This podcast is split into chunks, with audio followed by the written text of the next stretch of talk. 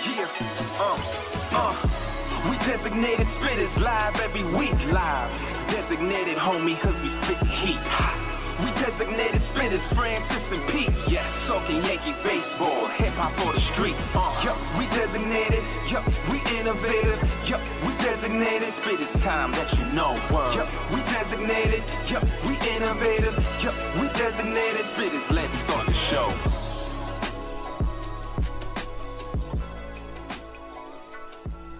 What is going on, everybody? Welcome to another episode of Designated Spittaz.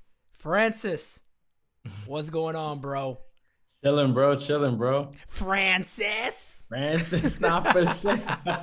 it's not for sale, Francis. What episode are we? Is this episode six or? Five, six, I don't know. Honestly, at, at this Oh, point, at this point, man, I, I don't even, I don't even know anymore. We're, chug- we're chugging along anymore. Pretty we- pretty good, I think. Well, who knows? The number, I think the number in my head is off because we dropped that Fishman special on you guys. we did, which, we did. which was a really good episode, right? I come on. It was so good that like I remember we got done with it. We're like, all right. I was like, man, we were looking for like twenty to thirty. We got an hour. I was like, yeah, this can't. We got to just make this its own separate little thing. Standalone.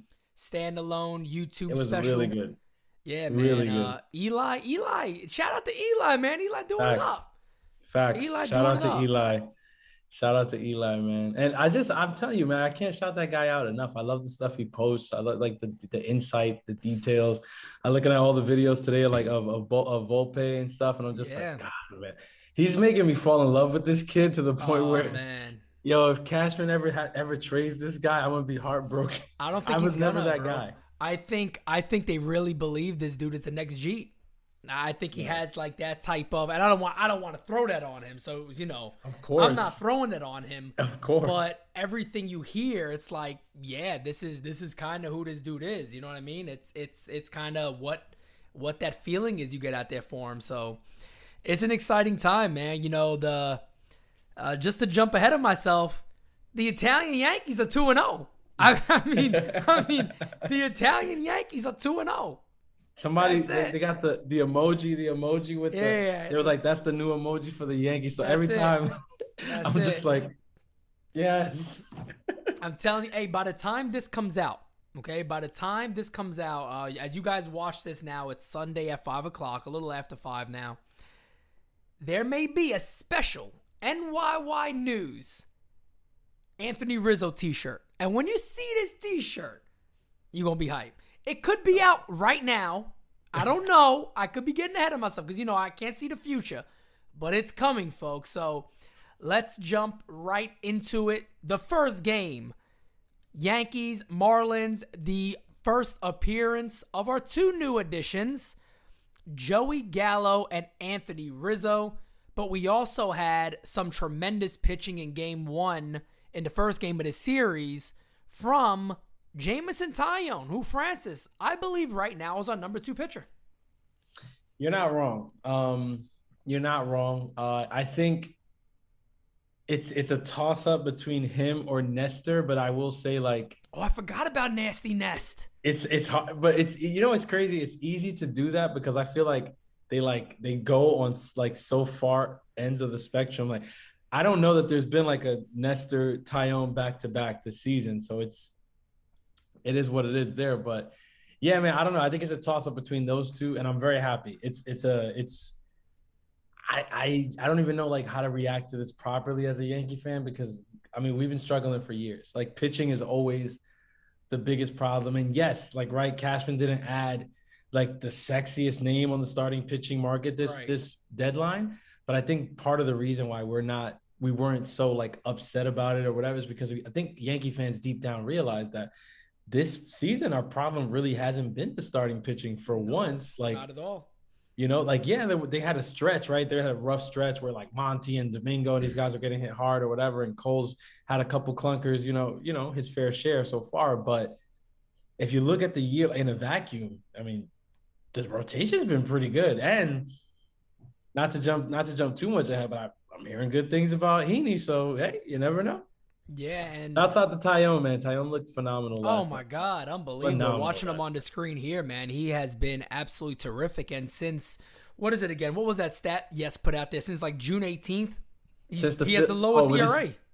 since June 18th. Oh, I was gonna say because the turnaround has been, and Boone is actually right when he says this that Taillon literally turned it around right after that Philly start where he didn't get out of the first. Yes, that's right. That would have been the best thing that could have happened to him. Well, according to what I believe, yes, the Yes Network said, he told the Yankees he's not going to pitch no more the way they want him to. Good for him. And you did you did you hear that?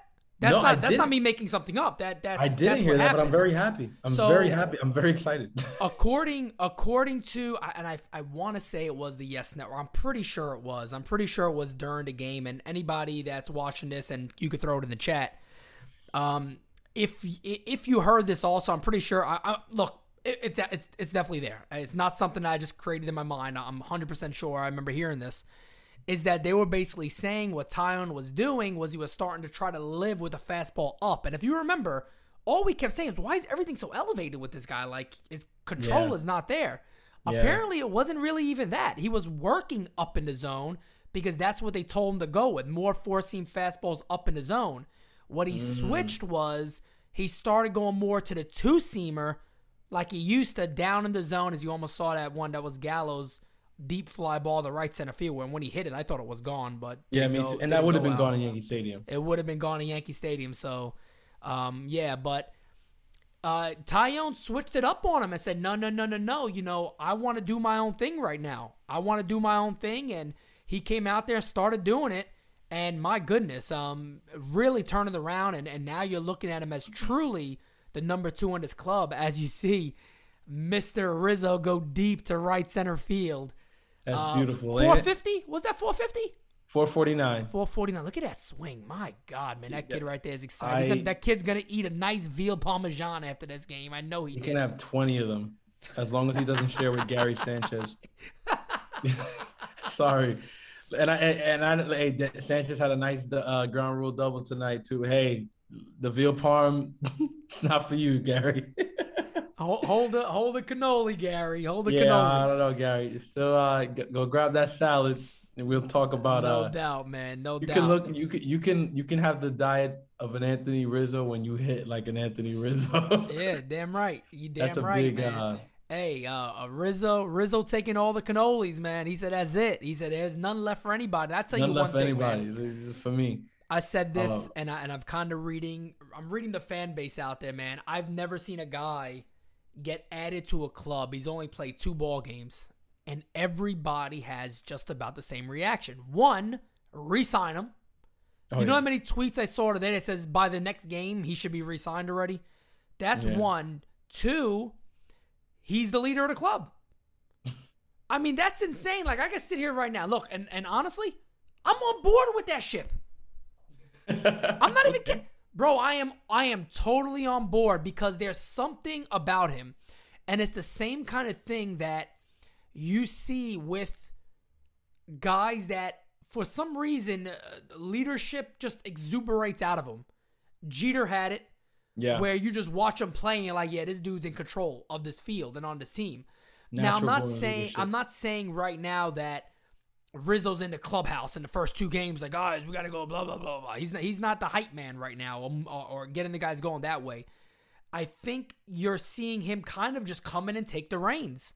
Like these are yes, these are my first two games, but he plays. There's something about the way he plays and his his post game comments too, and everything I'm seeing about this guy right now, man, just gets me excited for the rest of this year. One and two, him sticking around and, and seeing what this what the shape of this infield is going to be. I think uh I think like if you're the New York Yankees, man, I know it's only been two games, but I don't think it's going to change much throughout the rest of the year. Yeah, he might have a you know a couple streaks where like you know he's not hitting as you know prolifically, whatever. But I'm pretty sure that what we saw in these first two games is going to be what we get from him the rest of the year. Anthony Rizzo's been Anthony Rizzo for quite a long time now, and you know what you're going to get. This guy, he he just it it's like you said. There's there's a it's an there's an intangible. That's what it is. There's an Yes, intangible Facts. with him, and you can't really quantify it, but it's just something about him. He he he walks the he walks the walk, he talks the talk. It's like it's like what they say: if it looks like a duck and quacks like a duck, like a duck, it's it's a duck. If it looks like a leader, if it talks like a, it's a leader, and I think that's what it is with Rizzo. He just he walks into the room and he commands respect without asking for it. You just respect him. He said it like he's like, yeah, the guys like are excited that like, you know, I- before he even got here, the guys were excited that he was coming up because they knew what kind of player they were getting. Of course. They knew that this guy was no nonsense. They knew that this guy was box office. They knew he was going to produce. I don't know that anyone knew he was going to just come and whack two home runs in the first two games. And we got to say whack now, of course. Yeah, that's just going to be the word going forward. but like, yeah, he came in and he started producing right away. And I think if you're if you're on the Yankees now, you just look at this guy. It has to be like, wow, man, like it kind of make you want to step your game up. I'm sure. I'm sure Judgy's looking at Anthony Rizzo like, damn, bro, like I gotta get my I gotta get my game back up. I gotta, you know, get start, you know, whatever. Like, and not like he's far behind, but I'm just saying, like, that kind of player is one of those players that makes the people around you better. Buck Showalter said it after game one. He said, and I loved it because it just proves more and more why, like, that's the kind of manager that I really love. He said, he said, Anthony Rizzo's the kind of guy who comes in and, and just makes the people around him better just with his presence. Just with his presence. He doesn't have to say much. He doesn't have to do much. He's gonna produce because he's Anthony Rizzo. But even if he's not producing, there's just this intangible about him that the people around him tend to play better. They tend to play to their potential and exceed potential because he's just one of those guys. It's not his fault. And it's not your fault if you're not that guy. But he is that guy, pal. He is he is that guy, pal. And I tell you what, he makes a hell of a pizza. Did you see that he has an Italian ice named after him? I like him even more. I mean, there's not much more you could do. There's not But it made it made perfect sense to me. I mean, eh, Anthony Rizzo, Chicago. now, right. You know, there's gonna be that Italian connection too. Yeah. So being there, but I mean, it goes from one great place to another one though. So New York. I That's what I'm saying. This just seems to be the place where you know Ita- Italians belong at this point. I mean, that that's it. That's and it, Gallo's man. not staying too far behind, if you ask me. That one that almost went out last night, like I said, Yeah. Yankee Stadium, that's out by far. He's he's had he's had some good contact. I see some people, you know, on Twitter, the the weirdos with the oh, you know, he's already striking out, whatever. I'm like, yeah, well, you know, hitters tend to do that. You know, they they tend to strike out. and and we Um, and we we know who he is, right? And that's the thing that I talked about. So before the game, um, I I got this little uh the the whole um uh different setup, and I, I said let me let me just jump live towards the end of the game real quick as the Yankees I wrap it up. And. It looked good. Yeah, I went I went live real quickly on there, and I'm um just chatting, and I saw a lot of people talk about um being concerned as you see Rizzo's first home run again um about Gallo, and I'm like guys, but hold on a second, like first of all he's hit the ball hard a couple of times. Let, let's also remember that he flew out to deep right center field. He he got a hit robbed off him tonight in the shift, and he's also walked. He's also struck out, and he's playing defense.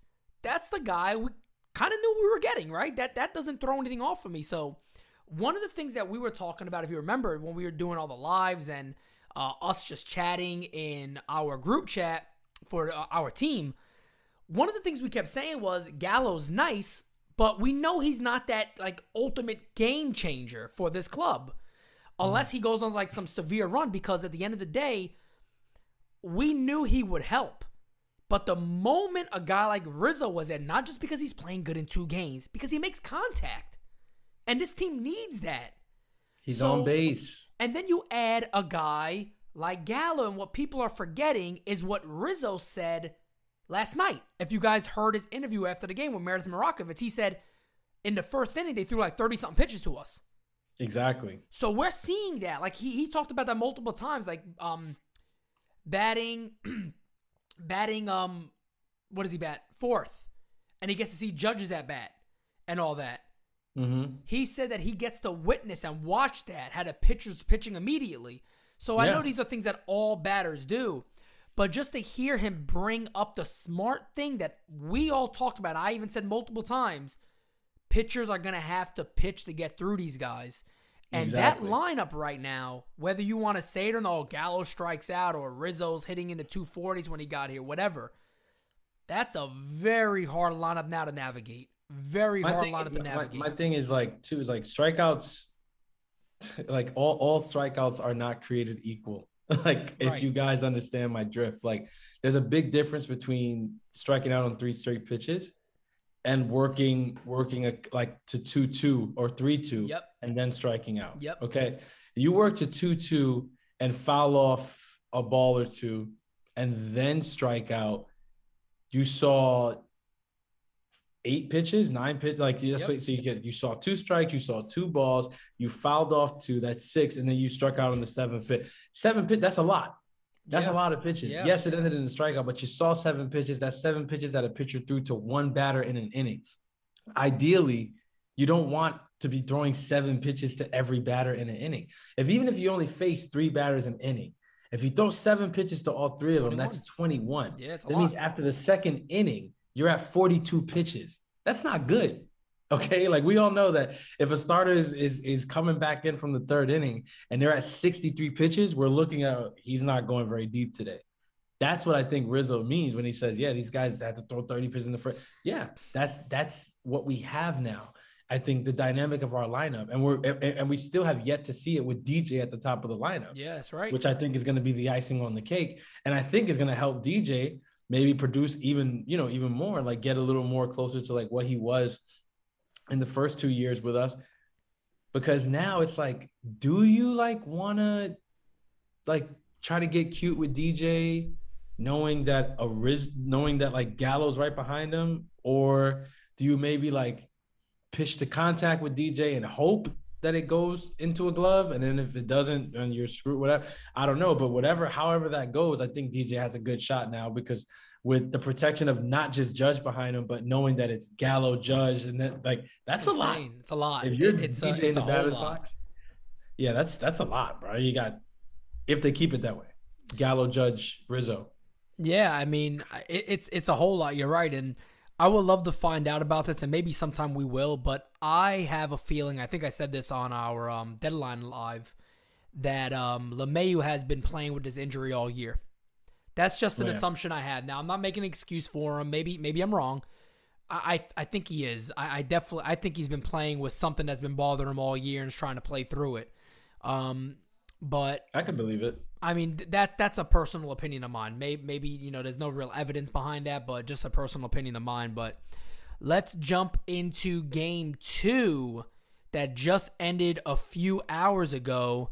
Um, Domingo Germán started for the Yankees, and again, man, it was another game where new Yankee captain, joking, new Yankee Anthony, the Italian Rizzo, goes deep again, but a good game all around for a few guys. Um, Rougned Odor continues to impress. Big like you said, Gary Sanchez with the with the RBI double. A lot of good all around in this game. Um, Germán only goes four innings, gives two earned runs, five strikeouts, but then the bullpen comes in, five shutout innings, only two hits, six strikeouts. Loaisiga shuts the door for the save. Um, again, another good all around win for our Yankees. yeah, I mean, a little disappointed. Germán couldn't go deeper into the game, but I think a lot of that had to, not a lot of it, but there was definitely part of it that had to do with the fact that we were playing in an NL park, and you know we got to a situation in the bottom of the fourth there where we had runners on second and third, I think with two outs, and so like you want to try to capitalize because I think the game was what not tied. I think we were up by one but we had the opportunity to score more. And it's like the pitcher spot is coming up. So it's like, what do you do? Whatever. So you Yeah, went to can't, can't be, there can't be mad about that one. something. I understand. I I I, I understand that move. Um, Right, even if it is just you know four or five innings into the game, like you net with, with this with this Yankees team, like you really never know like what's going to be the inning that could put you over the top because we haven't been scoring that many runs. So I get that move. Um, so like I would have I would have liked to see Germán go longer, but I do get the move to move him out there. Really happy the bullpen, you know, was able to do his thing. Licky looked, you know, good again. Um, and Loaisiga looked good again. I saw some people, you know, saying that, you know, why didn't we put Chapman in there and stuff like that. Yeah. I don't know. I'm very Chapman's looked good um recently. Um, I, but I also wasn't upset that Chapman wasn't in wasn't in there. I wasn't upset about that.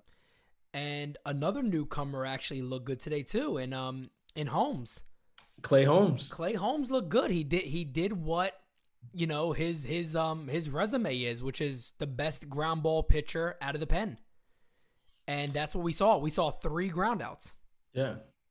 That's good. It's encouraging. It's really encouraging, I'll tell you that, because if you get if you get to a situation That's right. late in the season where you got men you got men on base and the thing that you need more than anything is not exactly a strikeout but you're looking for maybe a double play ball to get you out of a sticky situation we used to say like okay that's that's Britton like you go to Britton there and you're going to get it right but you know Britton's he's got he's like a ferrari he's got to be driven and he hasn't been driven this season so it's good to know that we we may we may have a guy who can come in and get that big ground ball in a tight situation Yeah, it's. I mean, I think it's very important, isn't it? I mean, it's Yeah. it's it's truly important, especially like you said, situational, and it means a lot. That means a lot for this ball club to have somebody like that, and you know, when when potentially to put out an early fire.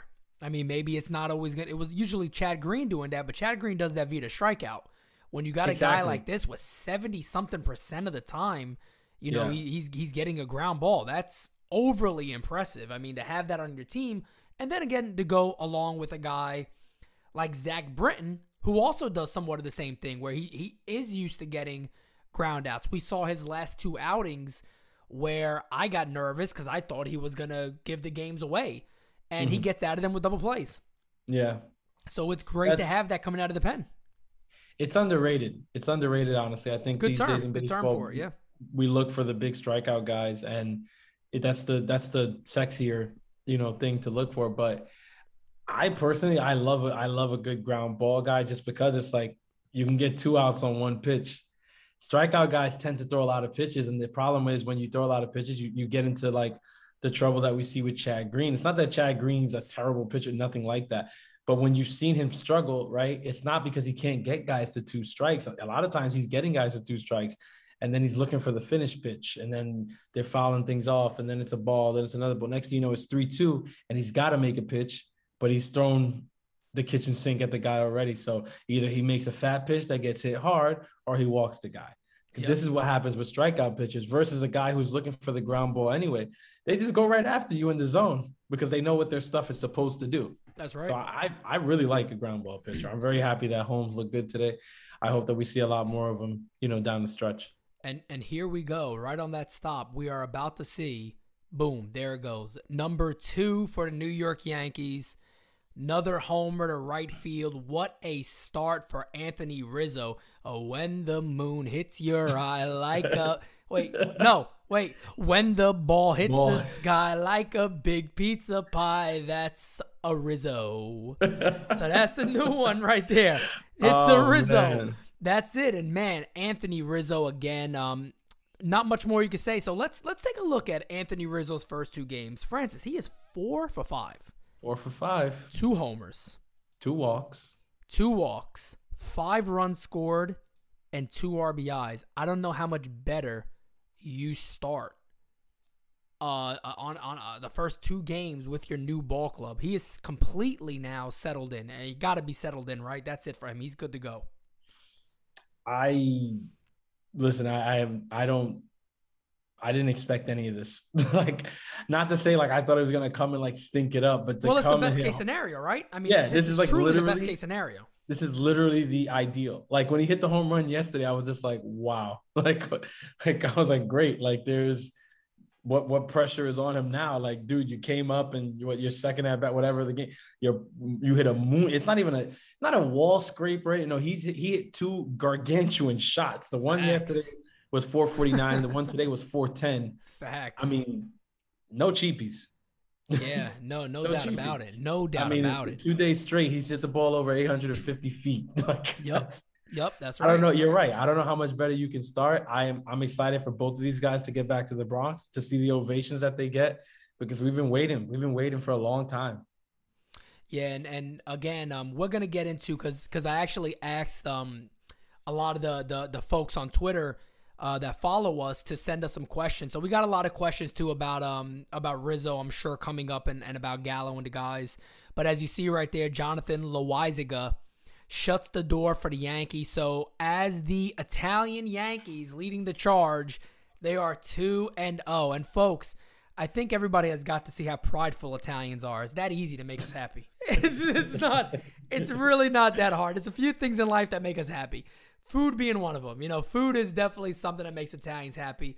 But then also, um, like everybody, you know, you know, seeing other Italians do well on a big stage like New York, you know, it's great to see that. Um, and man, Yeah. for for me, it, it, it's super exciting. Um, my dad's favorite player is still Aaron Judge. You'll never take that off him. I told him between him and Dan Rourke, I don't know who loves Aaron Judge more. Uh, that's very very tough. I mean, today he got mad at me. I can't check that. Um, I, I would love to. What did he say again? I wrote him. I just joke around him. I said, "Man, that Aaron Judge sucks, doesn't he?" He writes back to me. He says, "What about that Gallo? Don't message me." I'm like Gallo. What do you want with Gallo? Oh like, man, come on, man. Pop Simonetti already, man. That's yeah, yeah. I like to, you know, every now every now and then I like to I like to try to get him with one a little bit. But no, do not talk about Aaron Judge with with Pop Simonetti. Now he does not play when it comes to Judge.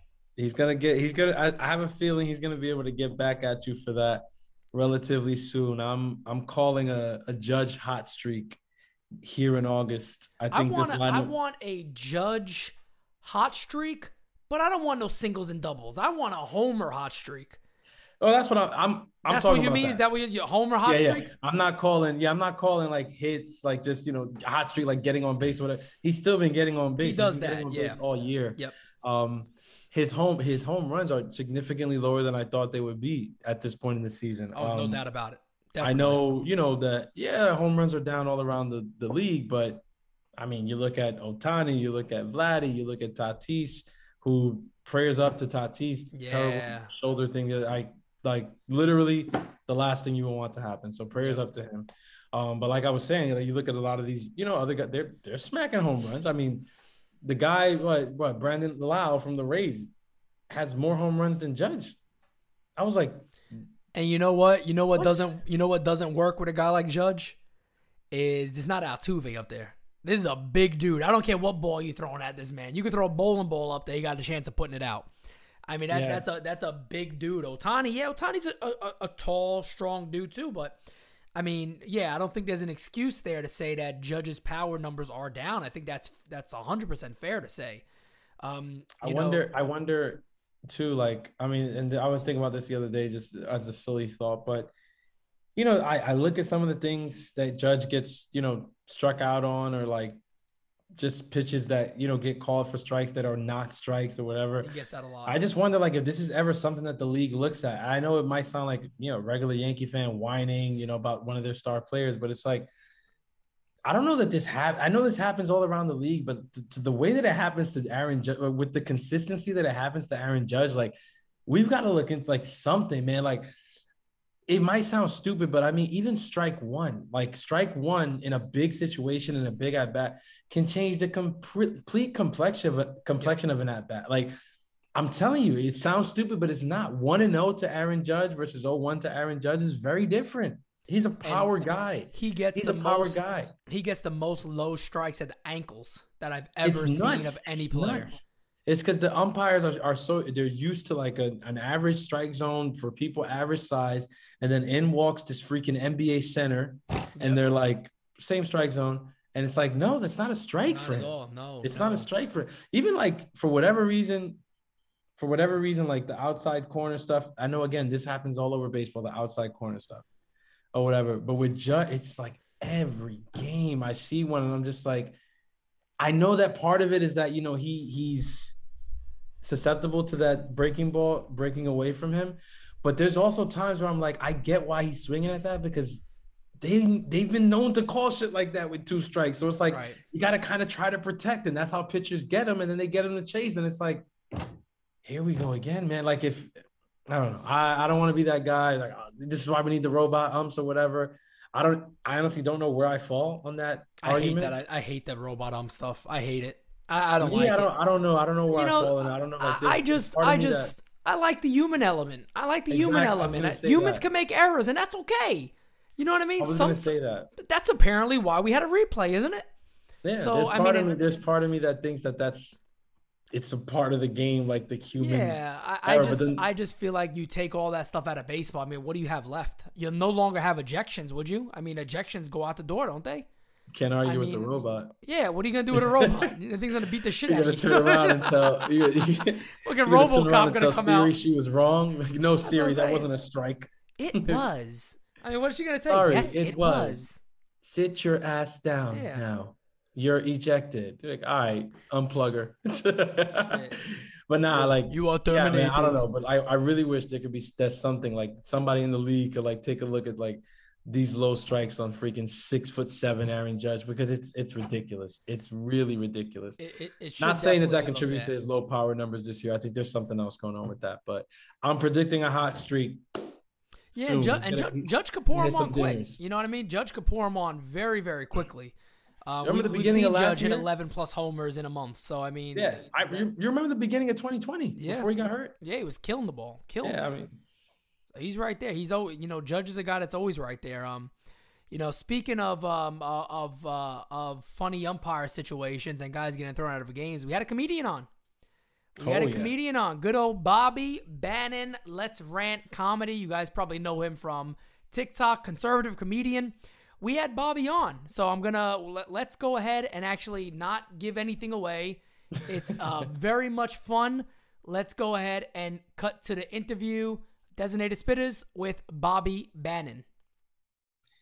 Hey everybody, what is going on? Designated Spittaz here with our guest Bobby Bannon. Bobby, how's it going? Doing great, man. Doing great. I was gonna say the fans out there might know the Rant Factory more than even your name because I always see that being shared all over the place. Yeah, I got a, I got a couple of pages. I mean, doing what I do with the conservative comedy and some of the stuff I've done in the past, I've had to create a couple of different uh, IGs and TikToks to kind of fight against. You know, you know what they do. So yeah, I was gonna say, I was gonna say, I've seen, uh, you know, the shutdown and then having to reestablish it over and over again. Let me ask you a question on that, actually. Um, just to jump in on that because that's interesting. I always thought about this. I've never had anything shut down. Do you get your following back pretty quickly, or do you does it still affect you badly? I've done this long enough to see exactly how it goes. So I started about six years ago. I started. I first started off doing comedy online on Instagram. So that's when I had the Rant Factory. It's got like thirty nine thousand followers. But you could see, I seen about four years in. I see, okay, they're messing with the views. They don't like what I'm doing. They never shut me down, but I, I knew I had to make another one. So I made another one. It doesn't always translate. Like, you know, nobody wants to, oh, you know, go follow this. Like, listen, they're either following you or they're not. You know what I'm saying? Right. Some people are loyal. I mean, I have a, a very large fan base and a, and a supporting base, but some people will follow you over, but it's definitely something that doesn't translate right away.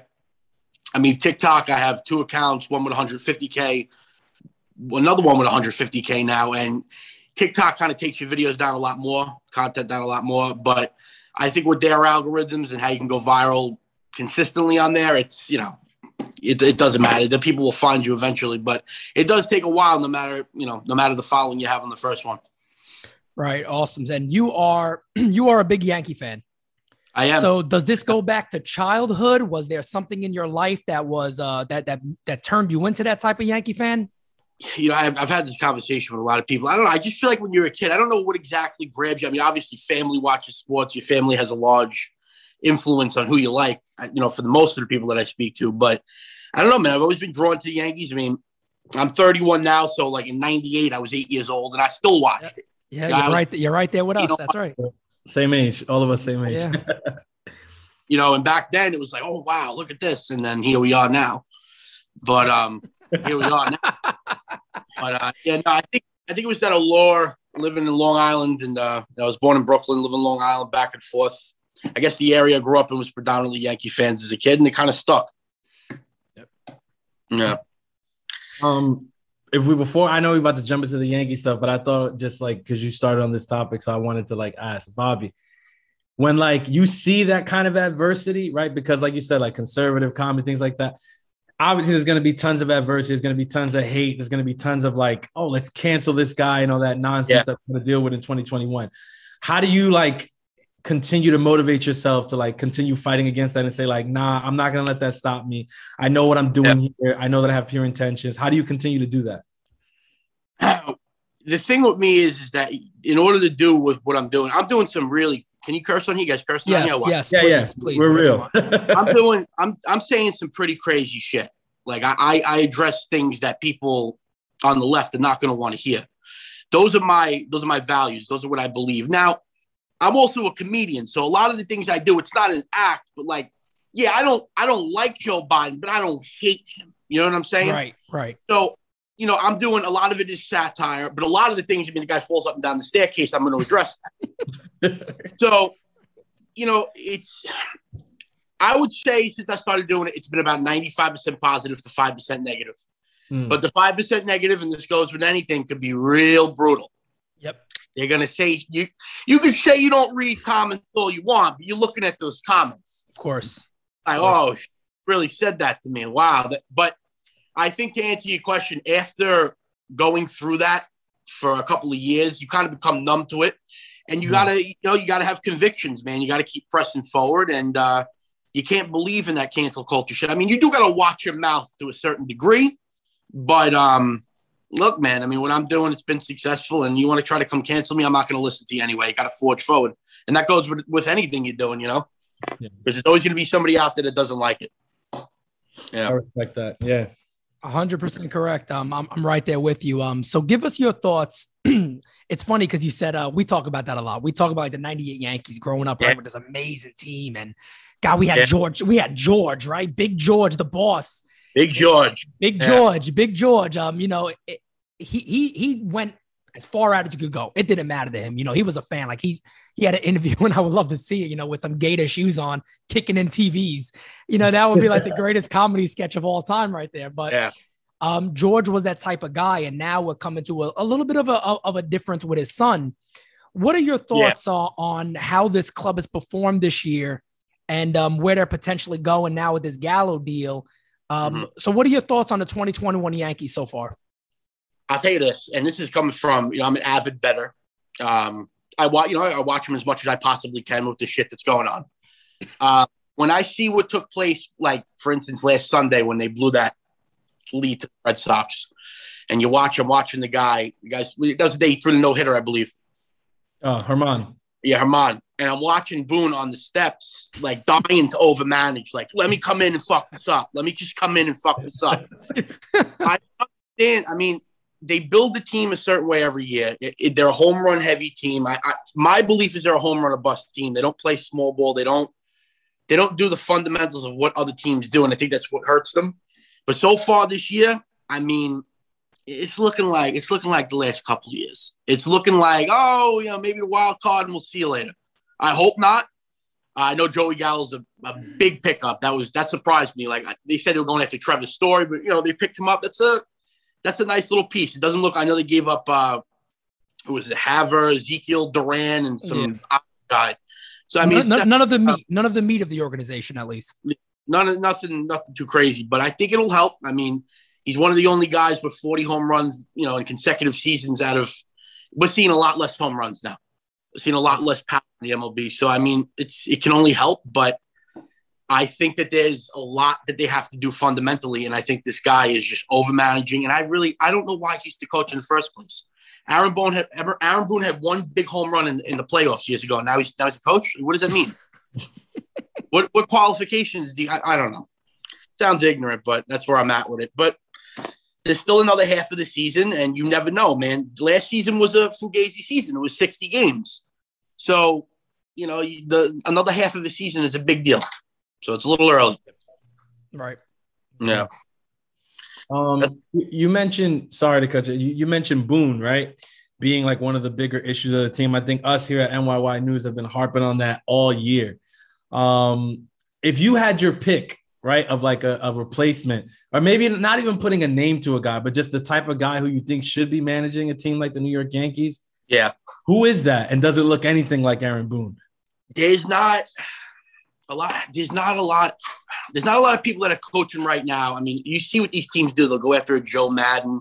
They'll try to make guys like this that don't have many accolades the face of it. I just think that we're at a point analytically, and somebody said this to me the other day, that what this team Yankees got, maybe you just get a guy with a binder and a headset and call the numbers, analytic numbers straight out. Maybe we just don't have a manager. Because it seems like that that element of, oh yeah, I think I'm gonna do this. I mean, this guy, I feel like they're scared with starting pitching today. A lot of teams are. They don't want to let guys go deep. There's a lot of money involved. And when you have a guy that's calling the shots like that, now George Steinbrenner didn't put up with that shit. His sons run the team a little differently. I think that these coaches that they've had, even Girardi, had a lot more rope. And unfortunately, they're hanging themselves with it, man. They really are. They are.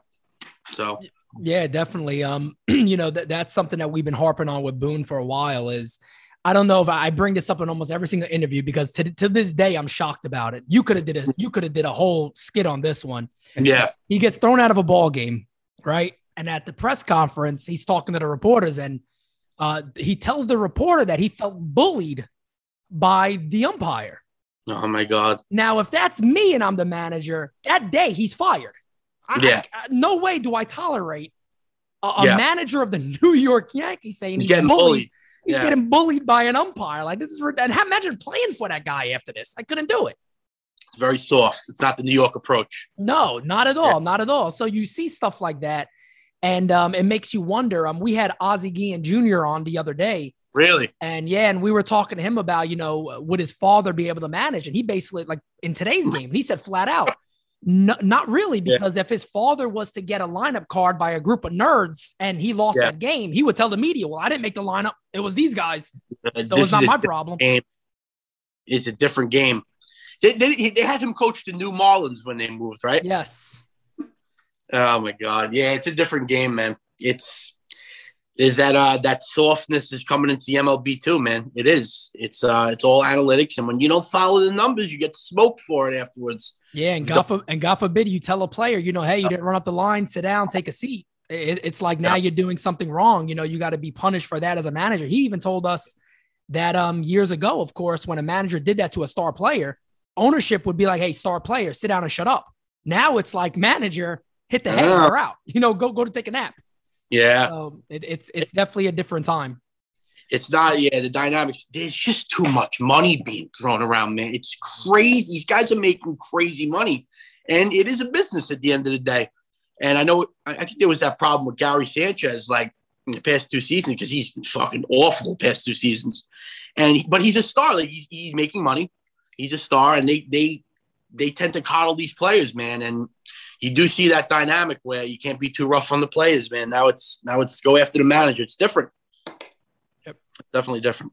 you you guys you've been speaking to how much the game has changed and in 2021 baseball looks a lot different than it did in 95 96 97 i think one of the most different things is like something we've been seeing this year with aaron judge for instance right there's this whole thing this whole controversy surrounding oh is the guy vaccinated or not like where do you Yeah. fall on that like is, is this a question that players should have to answer publicly and tell people like that Yeah. if they're vaccinated or not vaccinated or do they owe it to their teammates where do you fall on that This is I'm actually very passionate about this particular issue, and we're seeing it with the NFL. The NFL is gonna is gonna lead the way, fucking this up.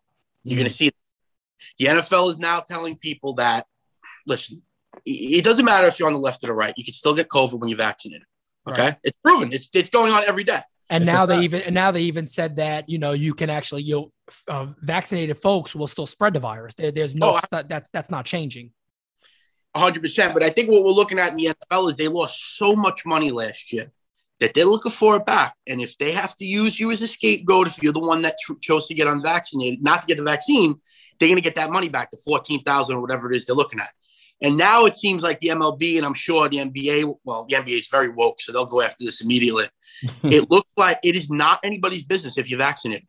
It is. A, I know some players are on the left and there's some players on the right. That goes across all sports but you you should not be able to ask somebody. The fact that it's not against HIPAA violations is beyond me.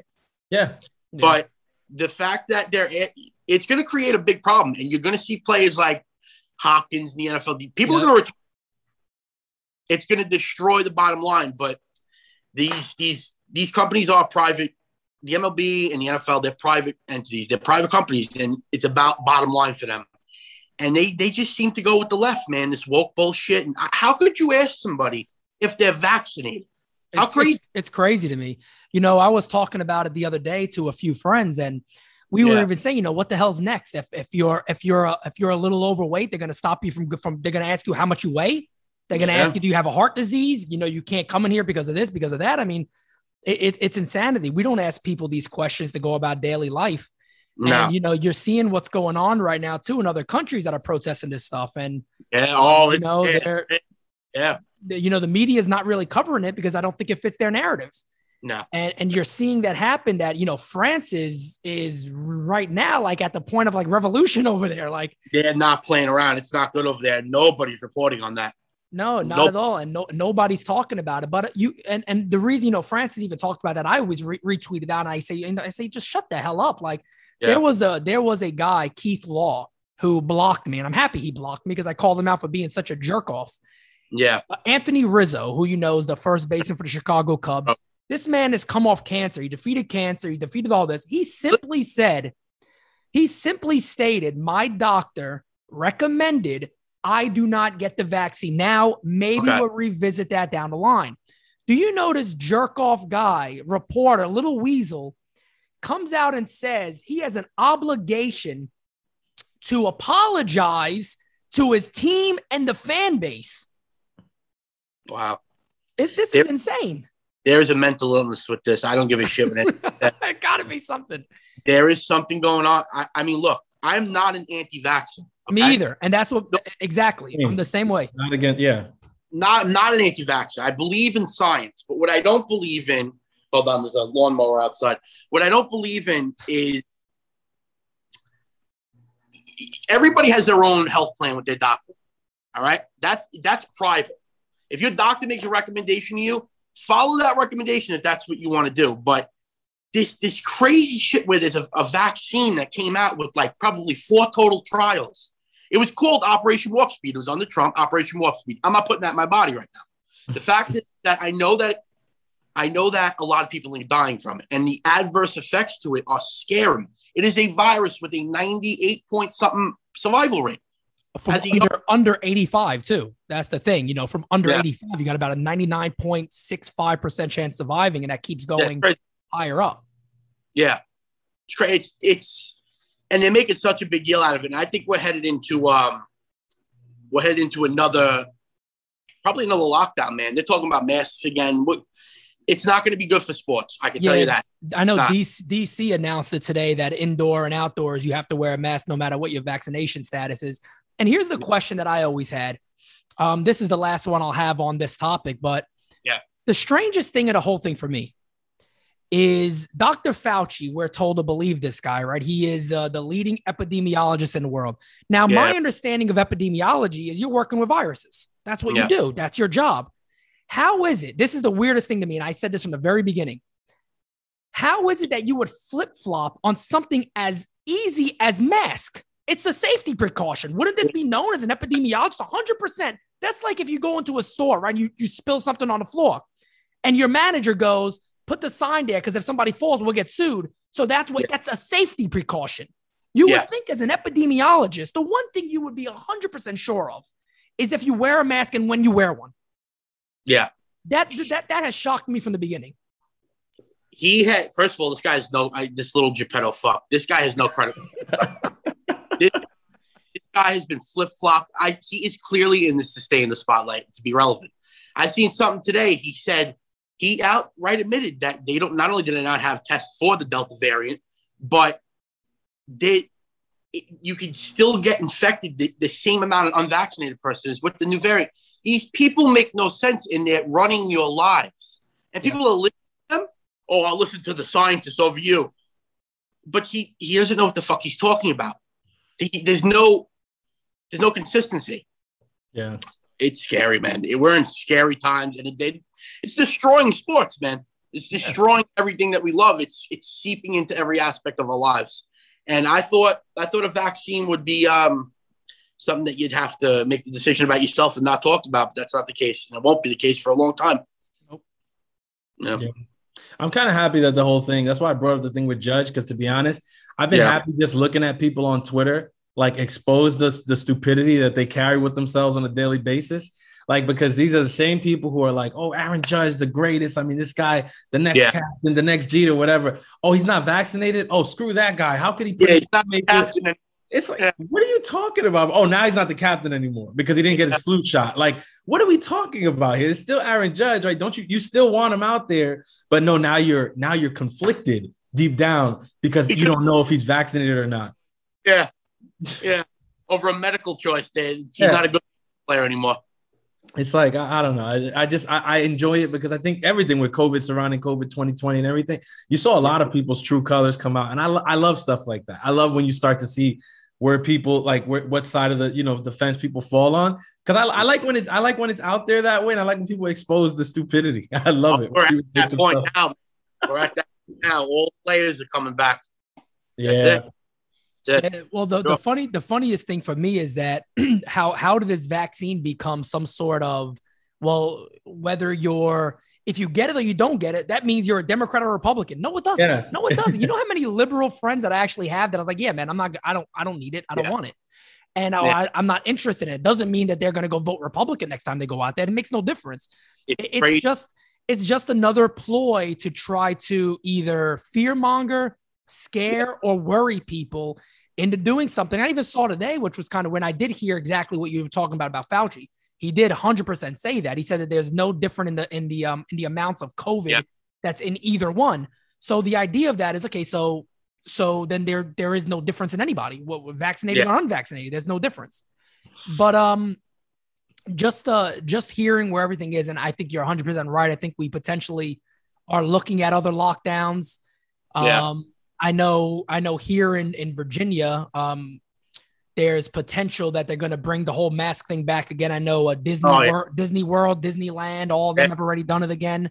They So- love the man, and they They- love it. They love the mask. They really Yeah. do. The the mask. Well, we well the reporters, by the way, you can always you can always kind of single them out because the Yeah. mask is in their profile immediately. They You know, it's like the whole mask is immediately it's like a whole diaper on their face. it. Yeah. So so it's always there. But I, I don't I don't like what it's doing to man. I don't turn the fucking TV on to worry about whether or not Aaron Judge is vaccinated or not. And that that and if you want to get vaccinated, man, by all means, go ahead. You want to turn into the fucking donkey from Shrek in three years, then go and do that. you want to throw, take that chance, then go and take that chance. That's up to you. It's your it's your right. Hopefully, nothing happens to you. Me, it ain't happening. Up the block from my place, I'm not home now, but up the block from my place the military installment for vaccines. And I mean, they just come on in, guys, giving it away for free. Fucking who knows what's gonna happen? I don't believe in that. It's crazy, man. It, it's scary when you when you when you it's like people don't even want you to say, well, can I just wait? You know what I mean? It's like, no, you can't. But No, why, you can't why wait. not? Yeah. I mean, at least let it let it fan itself out a little bit. Let it breathe before we start talking about getting it. It's crazy. Don't don't worry, your good friend De Blasio will be down there licking his fingers, saying that you get some chicken tonight if you get vaccinated. you see that? God. oh my god. That's brutal, man. Unbelievable. Burger element to this? It's like, oh shit, man. You're wild. Yeah. Unbelievable. But my last question for you, and then Francis, if you if you have another question too, is um this is the big one right here. We we talked about the Yankees making um making this move. Yeah. Your your quickest reaction. Do they make the postseason? Yes or no? I think they'll squeak in. Yeah. I do. Wild card. I do. Yep, it's gonna be wild card. Yeah, it's gonna be wild card. That's my prediction. Yeah. Okay. I do. I mean, listen, man, like I said, second half of the season, it's not a 60 game season anymore. They can catch some fire. I know they got two wins put together right now against the Rays, right? They won last night too. Mhm. So, oh, and when's when when do we start the uh how many yeah, no, I think wild card. That's where I'm going now. I'm going wild card. So hopefully Joey Gallo will be a nice boost. Um I, I think that's probably going to be the biggest. I don't know what you guys think. That's probably going to be the biggest move they make, right? The trade, Yeah, trade I, I think they'll still add more. I think they'll still probably add one or two more pieces, if anything. And Okay. Story, Trevor Story could be a big one too. they uh, get Trevor Story. It's a different. I think it's a way different ball. I've been watching that. Even on Colorado, he's something else, man. I think it's possible. I think it's actually Yeah. possible, surprisingly, but I think it is. Yeah. But I'm thinking wild card, and you know maybe they make some noise, but they got a lot. I think they're gonna have to revisit the board on the on the coach. I don't I, on the manager. I don't think that's gonna. It, it doesn't seem to do us any good each time we put a new guy in there, but I don't think this guy's gonna get us across the finish line. But that's my personal opinion, and I think there's a lot. I think I think less is more right now. That's what I think. Let them swing, steal some fucking bases, play some small ball, and you know, see what happens, man. Add some pieces. All right. My la- my last question is a fun question. I try to come up with like something Yeah. like culture interesting, like for our listeners. So, right, you're a comedian. You do stand up. Yeah. You do shows. Do. Right. What what are some of the similarities you would say between what you do out there on a stage and what athletes do out there on the field? I, I think it translates very. First of all, I mean, when you walk out and you're in front of people, man, I think that same feeling um, manifests to me, and I've described it to everybody. Everybody I know, there's no feeling like being on stage, and I would imagine that the feeling I get in front of a sold out crowd is very, very similar to what these athletes are doing. That that same general feeling inside your chest and your stomach. Um, I think that when you have a lot of eyes on you, no matter what you're doing, swinging a swinging a bat, you know, talking into a mic, singing, I think that um, everybody's there for that same entertainment feeling, and I think it all, I think it all translates the same way. It's uh, it's a wild feeling, and I would imagine when Aaron Judge steps, you know, steps into the box, it's the same, the same thing. So it's pretty awesome, for sure. All right, Bobby. Co- so, oh, sorry. Go ahead, Francis. Uh, uh, just the, the, last part of the question. Well, uh, if you had to compare your performance as a comedian to an athlete, any any sport, which athlete would you be? um, you know what it is? Is I, I don't know off the top of my head. I don't know too many conservative. Uh, there's not too many conservative athletes out there, so I thought I'd think about that for a while. But uh, I mean, I, am definitely not PC. I can tell you that, and I know a lot of people that. So I, I I can't give you an answer to that right off the top of my head. Cool, cool. So the last thing I have for you, Bobby, is can you give the yeah. fans um where to find you? What are your upcoming shows? Yeah, uh, I have four pages in total: two on TikTok, two on Instagram. It's Let's Rant Comedy. You can find that on both TikTok and Instagram at Let's Rant Comedy, one word, uh, L E T S R A N T Comedy, and Bobby's Rant Factory, all one word, both on uh, Instagram and TikTok. My next upcoming show is in Hauppauge, Long Island. This particular show is a dinner show in Hauppauge. It's on August 3rd. I believe that's a weeknight. I think it's a Tuesday. Yeah, I believe so. And uh, last one we did was sold out. We're doing a uh, got a bunch of shows lined up. I'm trying to go uh, go on a tour soon. So you follow me on any of those pages, and I'll give you all the updates you need. And hopefully, I see somebody out at the show. Awesome, Bobby. We wish you all the success and thank you so much for joining us on Designated Spittaz. I appreciate you guys having me on. I wish you all the best. Anything you need, reach out to me, man. All right. we'll do. Thank awesome you. time. Thanks a lot. All right, man. I mean, a lot of the stuff that um that Bobby said, great stuff, great material, and it's great just to hear from another Yankee fan too that actually does something else. You know what I mean? He's not. Yeah. He's getting busier and busier now in his schedule doing stand up and things like that where he's not always focused on the club but everybody knows you know what is wrong with his team. And we actually talked to bobby before these moves uh, before the rizzo move. He was there for the gallo move but before yeah. the rizzo move. So he didn't get to see that one. But um, we talked about that, you know, of, of, of, the difference and things like that that that could make, and um, and yeah. So I, I mean, um, guys, go ahead and definitely make sure you're actually checking out. Uh, Let's Rant Factor. I actually saw some videos today. I was I was laughing like crazy. Um, Bobby's a Bobby's a special character. You can see where he gets the why the comedy works for him. Yeah, he's a funny he's a funny guy. But all, I mean, aside from just being like a funny guy, I, I really respect uh, what he's doing. Um, I hope that came. I hope that came across clearly in the interview, man. And I think like what we bring as the designated spittaz podcast, like I hope that like fans are catching on now, whatever. Like, yeah, we're speaking to like you know people, baseball people, people like the Yankees too. But like a, a lot of the guys that we that we've been speaking to, like these are fans. Yep. These are fans. Like we're like you know we're we're this is like straight up real deal talk from actual fans, people who live and die with the team the way that we do, right? So these are the people you guys got. You guys are you should enjoy hearing from. I think yeah. Bobby. I think Bobby was a good one. I mean, it doesn't hurt when you know the person going through the struggle with you was kind of funny too. So right, yeah, no, it definitely like, helps. And shouts the, out to him. Yeah, one of the other good things too that um that Bobby does help is something that a lot of people are you know um struggling with now in a bit is that is you know being able to speak what you believe and staying relevant. You know what yeah. I mean, and not having people just turn away from you and and the good thing about Bobby is Bobby's somebody like I am in a sense of where you know people want to throw certain things your way. And it's like no I, I don't care what you do. I'm just letting you know what i would do. And that doesn't mean that you know i don't believe in certain things. I i believe in things that you may believe in also. But why can't we see eye to eye still? Or why can't me not doing something be okay with you but you doing something's also already okay with me? I don't care about that and you know, like he also said too, I'm also he's also a comedian. So a lot of the stuff he says is a little over the top and he tries to make it funny. But he Mm-hmm. believes what he's talking about. And that is impressive in today's time because it's not easy to get shows booked. It's not easy to to um, keep pages going. Like he said on that thing, he had to create multiple pages because he knew they were going to eventually probably cancel it and shut it down. And it's happened to a page that he had over 170,000 followers on. That sucks. That that's that's Yeah. very very annoying to go through that it's stuff. a shame yeah it's it's honestly honestly it's a it's a shame that like we live in the times that we do in that regard i think you know when you have people like bobby who aren't afraid to like you know speak and to be themselves and to and be like you know the most authentic version of themselves on the world stage like those people are gems those people are gems i'm not just saying that because he did our podcast. No, whether you're he did it or not he'd still be getting this praise from me right i'm telling you those people are gems. Like eh, 90% of the things you see on social media, this is this is a facade. It's just people showing you like their highlight reel of life or like what they've doctored for hours before they put it in front of you Yep. because they're afraid to be authentically them, right? And when somebody's authentically them, they want to cancel you. Yeah, Like 90% of the time, if, if, if and this is this, that's my biggest issue with the whole cancel culture thing. That is just like, bro, if you look that if you put anybody under that microscope, you can cancel them.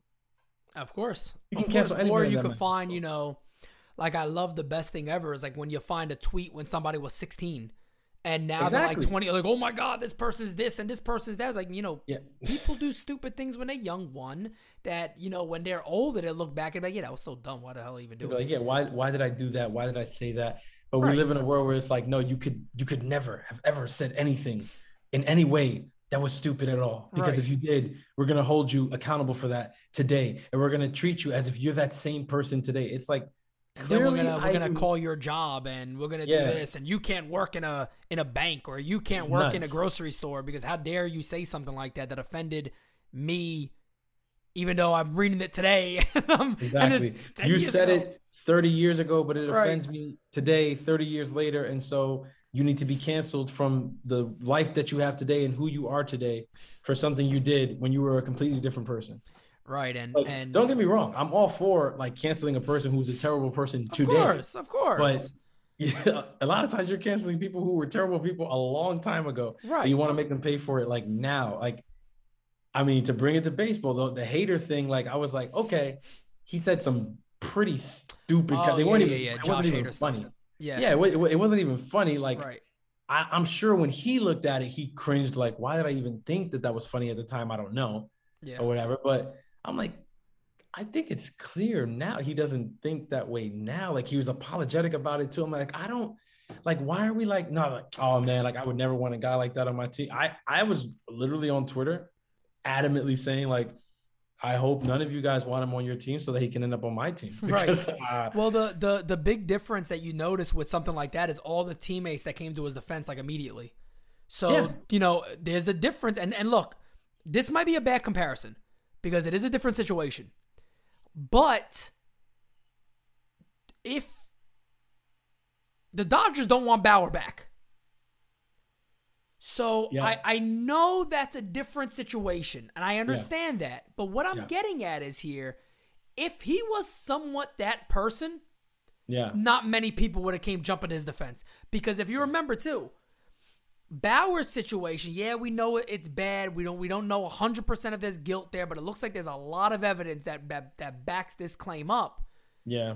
Nobody is coming to this dude's defense because I feel like he's kind of always had this kind of vibe around him where people didn't like him. Whether that was teammates, there there there always seemed to be a little something there. And again, I understand that there's two big different things here. Oh, but yeah. if Hader's still had that hatred in him or that ignorance in him, I'm pretty sure would still rub off on some teammates and they wouldn't be jumping up and down like, nah, this dude's a good dude. Shut up. Like what No, he they- said when he was 17, I don't care. That ain't the dude They'd, that's here they'd with be us. they'd be able to they'd be able to tell. I don't think people realize doubt. how much of their lives baseball players spend with each other. It's not It's family. It's really it's really unlike any other sport. Like when you go on a freaking 10, 12 game road trip with these guys, you are from hotel to hotel with the same people. You eat breakfast, lunch, and dinner with the same people. You're going to the ballpark, throwing practice, whatever. Like you, I mean, You're the guys- drinking. the- Yeah, You know, you're the you're you're you're- with these dudes at their worst, at their best. Exactly. And there's a lot of times, and that's a that's a very important point. There's a lot of times where you guys will go hit a bar after a game or Yep. whatever, like it's the, between the off day. So you guys are going to travel the next day to get to the next series on the road. You'll hit a bar, whatever. People start drinking, they get a little happy or whatever. You start to see people's true colors and That's stuff. right. Trust me, teammates that have been around each other for a couple seasons, they'll know what type of guy these people are. And that's why, like you said, it's very telling that the Dodgers are, you know, deciding to say, yeah, you know what, we want no parts of this guy coming back. It kind of makes you feel like in the the time that he's been with them, he's probably been a little bit of a douche. And so when this stuff came More out, than likely. they don't have trouble believing it. And that's why they're already like, oh, well, yeah, we don't want him back. Versus when this, the Hader stuff came out, his teammates were like, nah, that's not the that's not the guy we're talking about today or whatever. And the only reason I bring it up again is because I loved how that was able to play out. How you know it was loud and whatever, but then it, it died down or whatever, and the mob got tired and found someone else to go kill, and so they left him alone.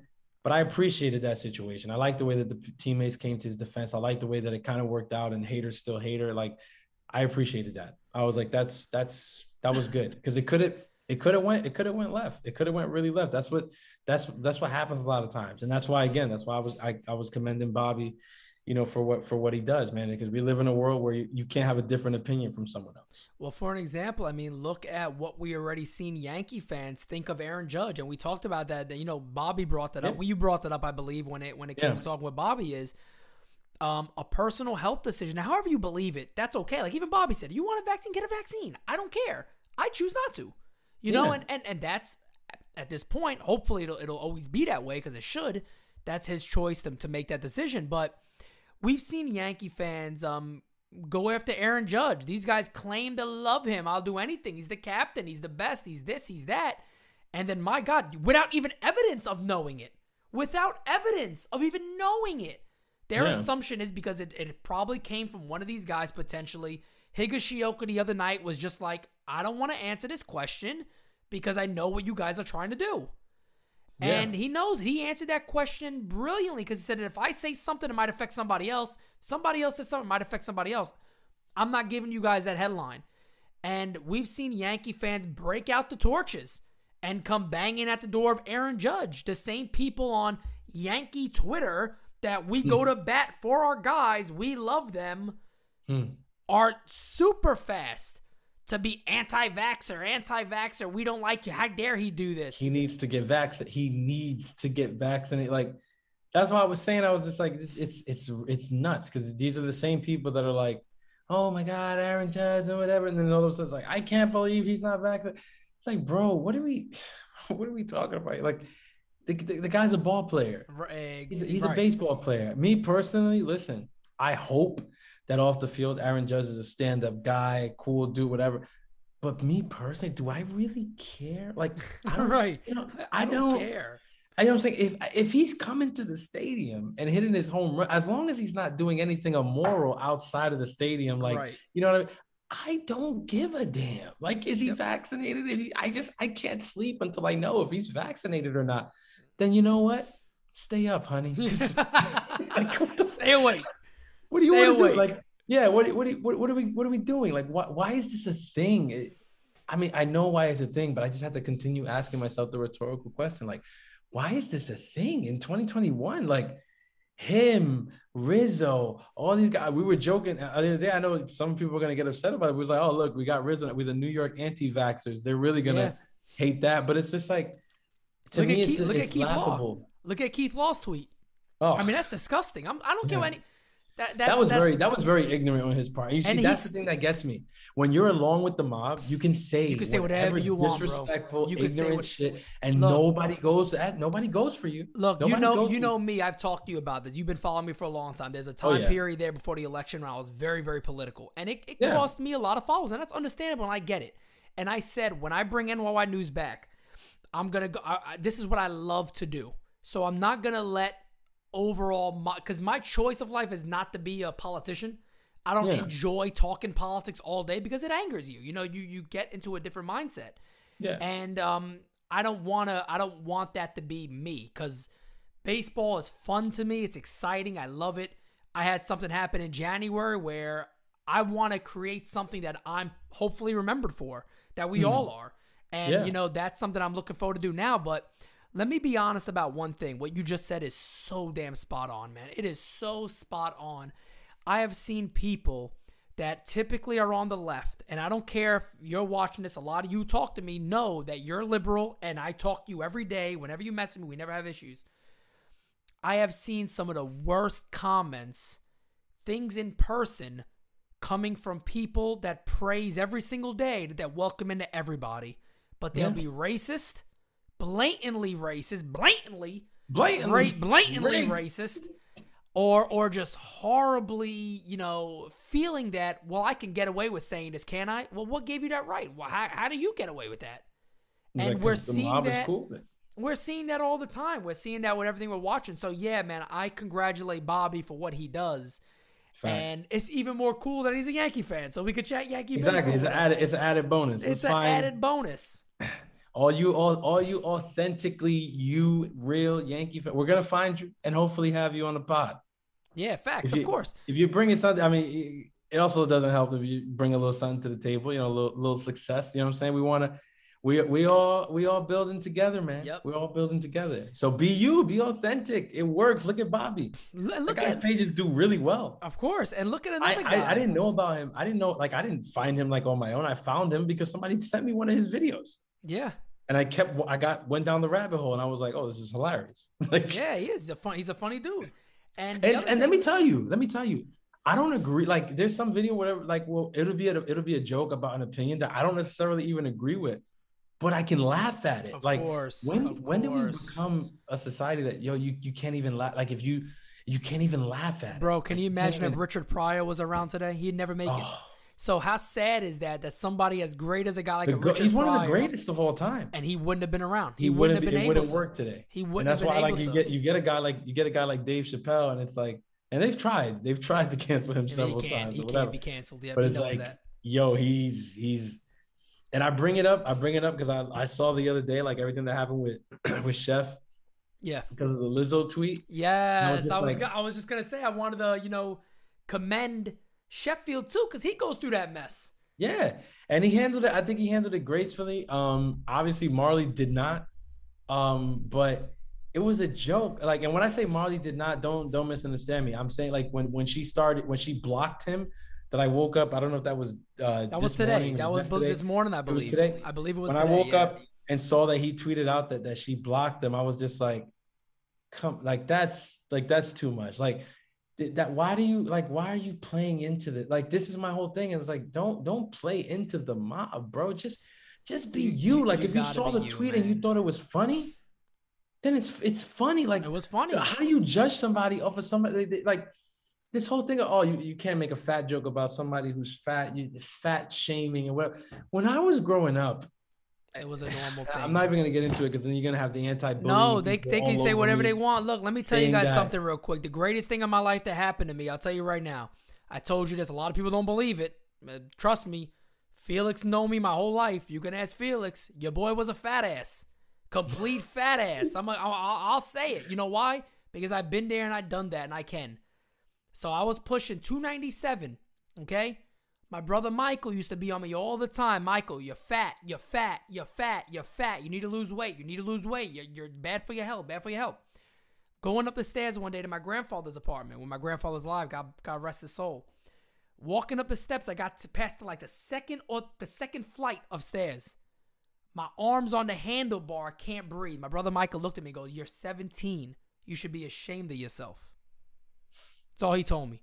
Now, people could sit there and be like, oh, that's mean. That's right. Guess what I decided that day? My ass is going to lose weight because it's not comfortable. It doesn't feel good. It's not mm. healthy. However, we want to lie to ourselves is that Lizzo is some healthy queen. She's not. I'm going to keep it real with you guys. Be mad at me all you want. She's not no healthy queen. There's nothing wrong with being comfortable with who you are. That's okay. But don't come out and be like, we want to glorify how this person looks because that you shouldn't do. In every situation, you shouldn't just glorify looks, whether they're pretty or not. You, Yeah. you shouldn't. Or however you see that. That's an eye to beholder, however you see that. Exactly. But one of the things going through a pandemic, it's shocking to me that nobody talks about health. Nobody talks about obesity in America. They're telling you get a vaccine, and it will give you some greasy ass fries. Nobody talks about how Everybody- you build your that- immune system. That's just That's confusing. what I'm saying. It's it's hilarious. But it's you're like, spreading oh, misinformation if you say stuff like that. Yeah, it's like, oh, you know, you're you're you know, you're not worried about your health. You're not worried about protecting the health of others around you because you don't want to get vaccinated. And that same person will like go and like retweet a famous celebrity because it's not just Lizzo. There's a bunch. A famous celebrity who may be overweight, like stuffing their face on something that's probably unhealthy. And it's like, I don't like, is it okay because like they're a celebrity or like you don't really care about their health or but you claim to care about everyone's health and like, oh, it's not as serious because it's not a virus. I mean, obesity is a disease. I've been told several times that's not a disease, right? I mean, hey, to each his own. My thing with the chef point was it was a freaking joke. Okay. I, you know, I I thought no harm, no foul. I doubt Lizzo saw the joke. I doubt Lizzo would even care if she no, saw Lizzo the joke. Lizzo wouldn't care. You, you don't Like, think Lizzo? like- if Lizzo types her name in, you don't think she's gonna see all comments? I mean, Come at the end of the day, sometimes it's people being assholes, and I get that. Yeah. There are assholes out there, but you got to look at where how it was done. Chef wasn't meaning it in a harmful way. Chef was obviously joking around. He said another thing. I actually like Lizzo. You know what I mean? I got obviously nothing against Lizzo. I joked around him. He got a date with her. You know what I mean? It's again common. It's common jokes. You know what yeah, I mean? So joke. we got to. like, I just wish we could be better joke. than that. I, I truly do. I when when you label everything as negative or insulting and all that, you have no comedy no more. There's nothing to laugh at anymore. There's No, nothing to a- laugh at. It's true. It's a shame. I bet. I think Marly, you know, freaking, you, she she retweeted or quote tweeted the thing, and then, you know, who knows? ESPN or whoever was, oh, you know, you got to take that down. You unfollow this kid or whatever. Who knows? But it's just like Probably. you have to do that to keep your job. Like you Yeah. you you because you work for a certain place, you can't you can't laugh at a joke. You're not allowed Like, to. Imagine, imagine not being able to laugh at a joke publicly because you work like in a specific like I don't know. I mean, I I could talk about this for hours or Me whatever. I don't want to Me make the too. I podcast could talk about it all political. I know even our interview was like a little political. My questions, whatever, but But here's the well. Here's the reason. The reason is because they're bringing it into baseball. exactly, it infiltrated. It infiltrated sports. Right. I don't want to talk about again. I, I'll reiterate it to you guys. I don't want to talk about whether or not Aaron Judge is vaccinated. Right. You guys want to talk about it. That's the Correct. issue. That's right. That's why I'm forced right. to ask like the question about how people feel about it because clearly it's a thing. But Well, I the- want the you thing guys is- to know I don't care. And the thing is too, it's kind of like it's not the problem is too that we we talk about it because it's not only the fans talking about it. You got reporters asking them about it. Have you been vaccinated? None of your damn business. One. And then it's like they do that and the first thing they tweet is immediately look what their like reaction was. They put it in quotes and you know people like Lindsey Adler are like, "Well, look at my mask all over my face everywhere I go. This person's not vaccinated. It's like they put it out there to let you see it. So then you comment like, "Oh, yes, good. Go at him. Go at him." And that's the hmm. thing. You see Keith Law do the same thing and all that. And it's like, yeah, guys, can we just talk about wh- is Anthony Rizzo going to get this question? Everybody's going to hate him after a week? What bothers me, what bothers me is they're not afraid to ask the players shit like that. But then you'll get Aaron Boone in front of you. You'll get Brian Cashman in front of you. You'll get Hal Steinbrenner in hiding front of under you. a rock somewhere. and and all of a sudden nobody knows how to ask a question anymore. Like, so you could ask, you'll ask Aaron Judge if he's been vaccinated till he's blue in the face, but you're not going to question Aaron Boone or Brian Cash. You're not going to question Cashman when he says, "Oh yeah, I mean, we were willing to go over the luxury tax." So nobody in the room immediately thought about Luis Cessa. Right. Nobody in the room thought about that trade. Nobody thought to ask. I don't question, understand like, that. That's a great Nah, point nah, again. And we talked about nah. that a little bit. That is the Come stupidest it's- thing in the world. I mean, that's Cessa, blew, it- Cessa gave up the he gave up the lead tonight, but it was the you know the ghost runner. yeah, yeah. Cincinnati's playing the Mets here in uh in Queens, and he gave he gave up uh he gave up the lead. Javy Javy hit a bomb. In his Javy hit a bomb, uh, and one other Met I want to. I'm happy you brought that up because I was seeing it here. Brandon Drury is is putting on a show. oh yes, yes, is he, he got the hit. show. Got the and let me tell winner. you guys the something. I'm not I'm not taking back anything I said about Brandon Drury. He gets a start. he stays healthy. Your boy can hit. I, I still hold it to this day. I'm telling you, he's gonna prove me right at some point. He's proving me right right now, but I want to see it for a full year. Brandon Drury's a Yeah. good ball player.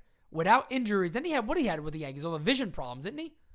Yeah, it was like it was weird. Like It was, like really was it, it was like some really scary stuff. I think it's Like, kind of like his what, vision was um, blurry. Yeah, like what Clint is going through almost, where it was like main That's vision, vision like Clint. vertigo problems. That's what scares me with Clint is because I remember Drury stuff starting like that, and then it was just like, yeah, nah, it's like over. I was like, what the hell happened to Yeah, this and guy? he just went away, and it was like, damn. Yeah. And and now, hopefully, if he gets it together, Brandon Drury's a good ball player. I don't care. I put my hands on fire for that one. I think Brandon Drury could could definitely get it going. I mean, he's he's looked he's looked decent. I mean, listen, I think it's very hard for like anybody who's like a Yankee fan to kind of talk down about like guys like that when we you know re- regularly put guys like Tyler Wade out there. So right? Yeah, yeah, yeah.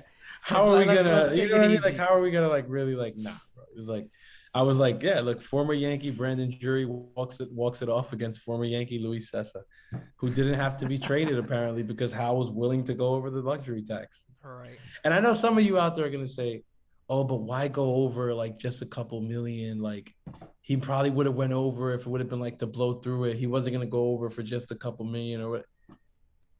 Um, you know that the fine is the same, right? Like there's it's thresholds for a reason. So like if you go over the first threshold, there's like a 10, 20 million like number there that like if you go over and stay in that range, the fine is the same.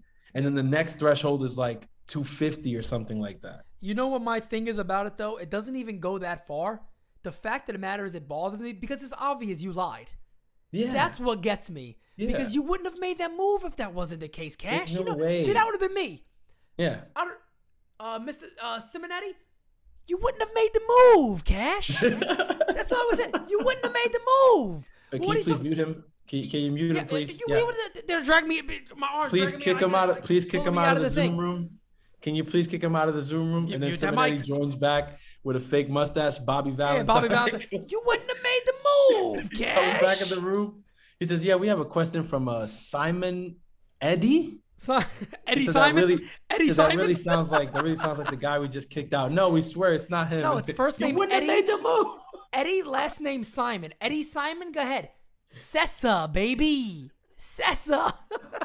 And Brian Cash was just there. Somebody please get the just, close the laptop. Just close the laptop. I still remember the day. I give Sweeny Murti all the credit. Sweeney went in that day. Cashman got hot. He never. He he was. He goes into every meeting saying, "I'm protected. Ain't nobody saying shit to me."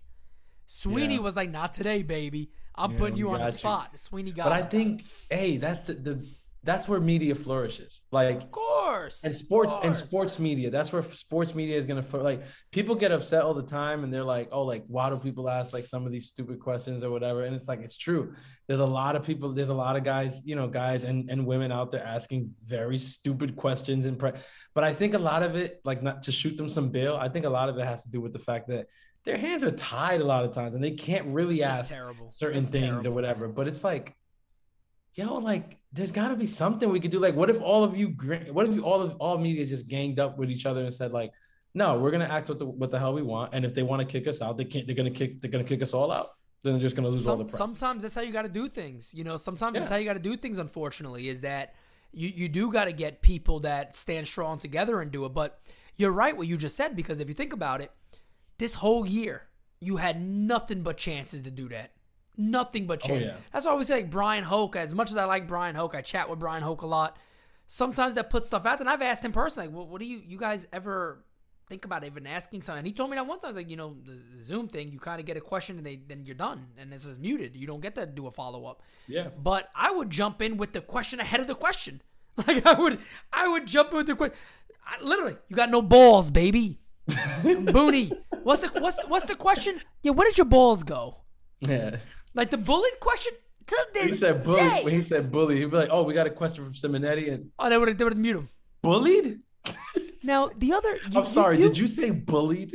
Did, did you? Uh, I just want to to to rephrase and give you a chance to um to go back on something you said. Um, you you said you were bullied by the umpire. Is that correct? And can you Oh, man. elaborate on what that meant? Boone would get. He would Did get he yoke you up by the guard. throat? Did he yoke you up by the throat or something that we didn't see? Like, what happened? Booney Booney would get caught so off guard, and the worst thing is his finger would be like halfway up his nose. So because he got startled, like he might touch his brain, he'd be like, "Oh my, no, what? The You let him ask move. that? The I was move. bullied. I'm a victim. He's a Like, victim. Victim Nah, I mean, Boone.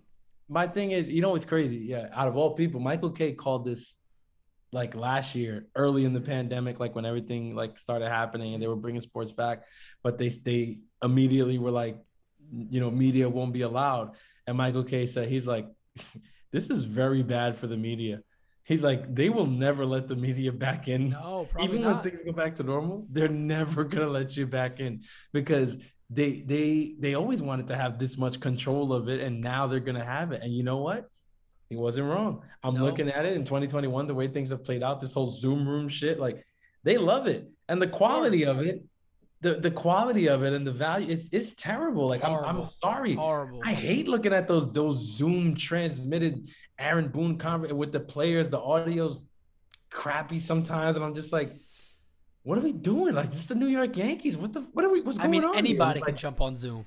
Exactly. you know what I mean? I'm like, I- I I, want to do stuff that you guys can't. You know, I want, I want, I don't want to be able to do things you guys could do so easily. It's the Yankees, bro. Like I'm supposed to see. You know, I, I'm supposed to see Aaron Boone sweating in high def. Yeah, I can't even tell if he's sweating or not half No. the time. He should be sweating. Most of the season, he should have been sweating, but I couldn't Uh, tell. right, It was what a- What a blessing for him. And let let's so let's jump right into um it, has been an absolute blessing this deadline for him. You talk about getting a lifeline. My God. So we know about Gallo. We know about Rizzo. Let's talk about Andrew Heaney a little bit. And I know you were talking with a good friend of our show, uh, Tyler, Ta- uh, sports talker, who's on here a lot, Yeah. but his name is Tyler. Um, matter of fact, let me um, let me do a proper shout out for Tyler real quick. I know we DM each other a lot. It is at sports underscore talker one. And um, Tyler did a lot of good things. I know. I think you retweeted him, so I don't know Yeah, if you got that the tweet, in front in front of you, but I can pull it up if you don't have it. Um, give me a second. I'll put. I mean, whoever gets there first, kind of thing. Okay, let's see. Did, did- I thought it was like one of the most recent ones you tweeted out. It definitely should be my most. Yeah, Right here, I see it Oh, too. you got it too. yeah, so I'll read it off real quick, but I'll Go read ahead, what he said. This is what Tyler wrote, and then I'll read what, what you wrote back. Um, the Yankees trading for Andrew Heaney in 2021 is equivalent to them trading for Lance Lynn in 2018. Go ahead and compare their xERA, FIP, xFIP. At the time that Cashman traded for them, there's a reason Cashman has liked Heaney for years, and we can see the best of him coming up. You retweeted that. It's a great insight here by Tyler, as always. Lots of similarities. I must say, I did not notice in his stats before you pointed this out. Hope he pans out. Hashtag squad up. So Fact. that is that's interesting to know. Do you want to elaborate a little more on that? Yeah, I looked. I mean, Tyler, he actually DM'd me and was like, "Hey, you know, if I, I was, I guess he was like watching the lies and he was like, "Hey, like, you know, for the guys in the chat, you know, who don't really like know, I just tweeted out something. It might be interesting." So I went to the tweet, and when I saw it, I was like, "Interesting." So I went like to Fangraphs, and I was like, "Let me, let me take a look," because all the information is there. That's what I keep telling people: do your Googles. It's all, it's all out there.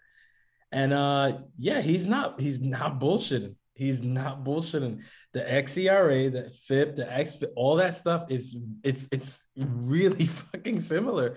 Lance Lynn in 2018 to what we're getting from Andrew Heaney right now. And I don't know, like he Tyler's like really high on it. He thinks he's gonna like pan out because he's like these numbers. It's true, like this, and this is where this is where analytics are really good. And this is why I say like I'm not completely against it. Because when you can look at things like this, now you kind of get into the mind of Brian Cashman, right? Yep. When the Heaney deal came through originally, I, I he wasn't on my radar. I didn't know he was on anyone's radar. And so I was like, oh, okay, like we got an arm, we need an arm, we need innings eaters. That's what I thought. I was like, oh, he's probably just gonna be an innings eater. That's what we need. Now, when Tyler points this out and I go look at it, I'm like, hmm, I don't know about just innings eater. They might, they they probably have way bigger plans for this guy. Looking at what Lance Lynn has done this year, they probably went and said, "Hey, let's find a guy with similar peripherals to what Lynn was doing a couple years back, and see if we can't get the same production in a year or two. And it's like, hmm, I'm down. Let's see, or like we we might be able to get this a, a year or two. Like I'm sorry, a couple, like a month or two, whatever.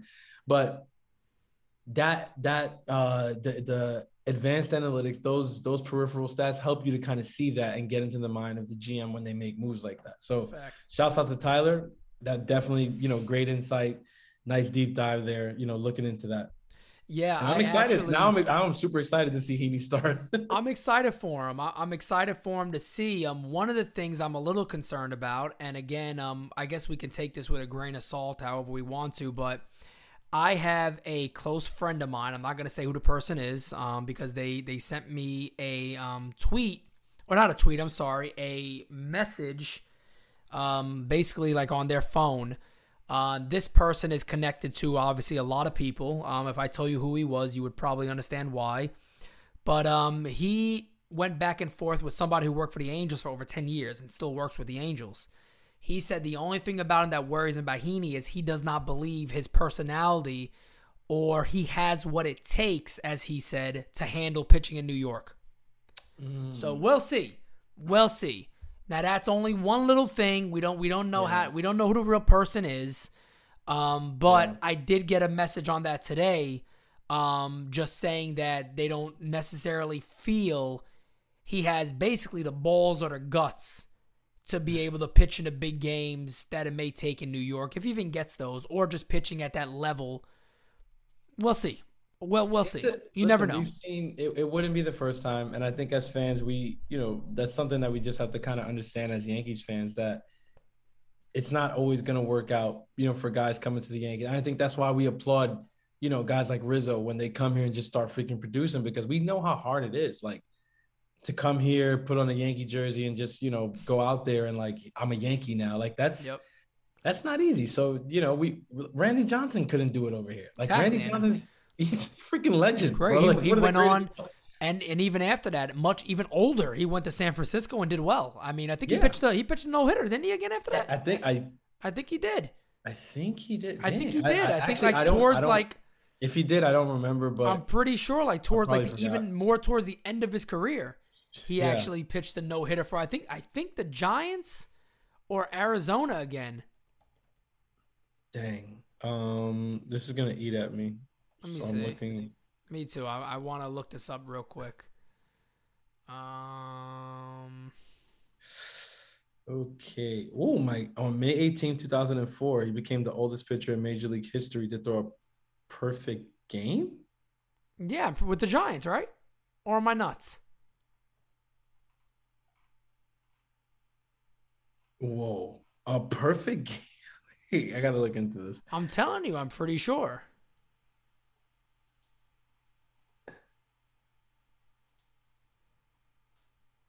I gotta think. I got a link that came out There it goes. where Let's he see. said that Bumgarner's seven. no, it, it was back with Arizona. I knew it was either one of No, those it is. Yeah, right here. Randy Johnson in 2008 threw his second career no hitter. A perfect, oh, perfect game actually. perfect in game. 08. Nuts. Oh no, maybe that wasn't 08. Oh, oh 2004. 2004. 2004. Yeah, yeah, yeah. Yeah, the picture. It says pictured in 2008. Okay. So yeah. Yeah, no, Randy. 04, that- Randy that, had that was with back with Arizona.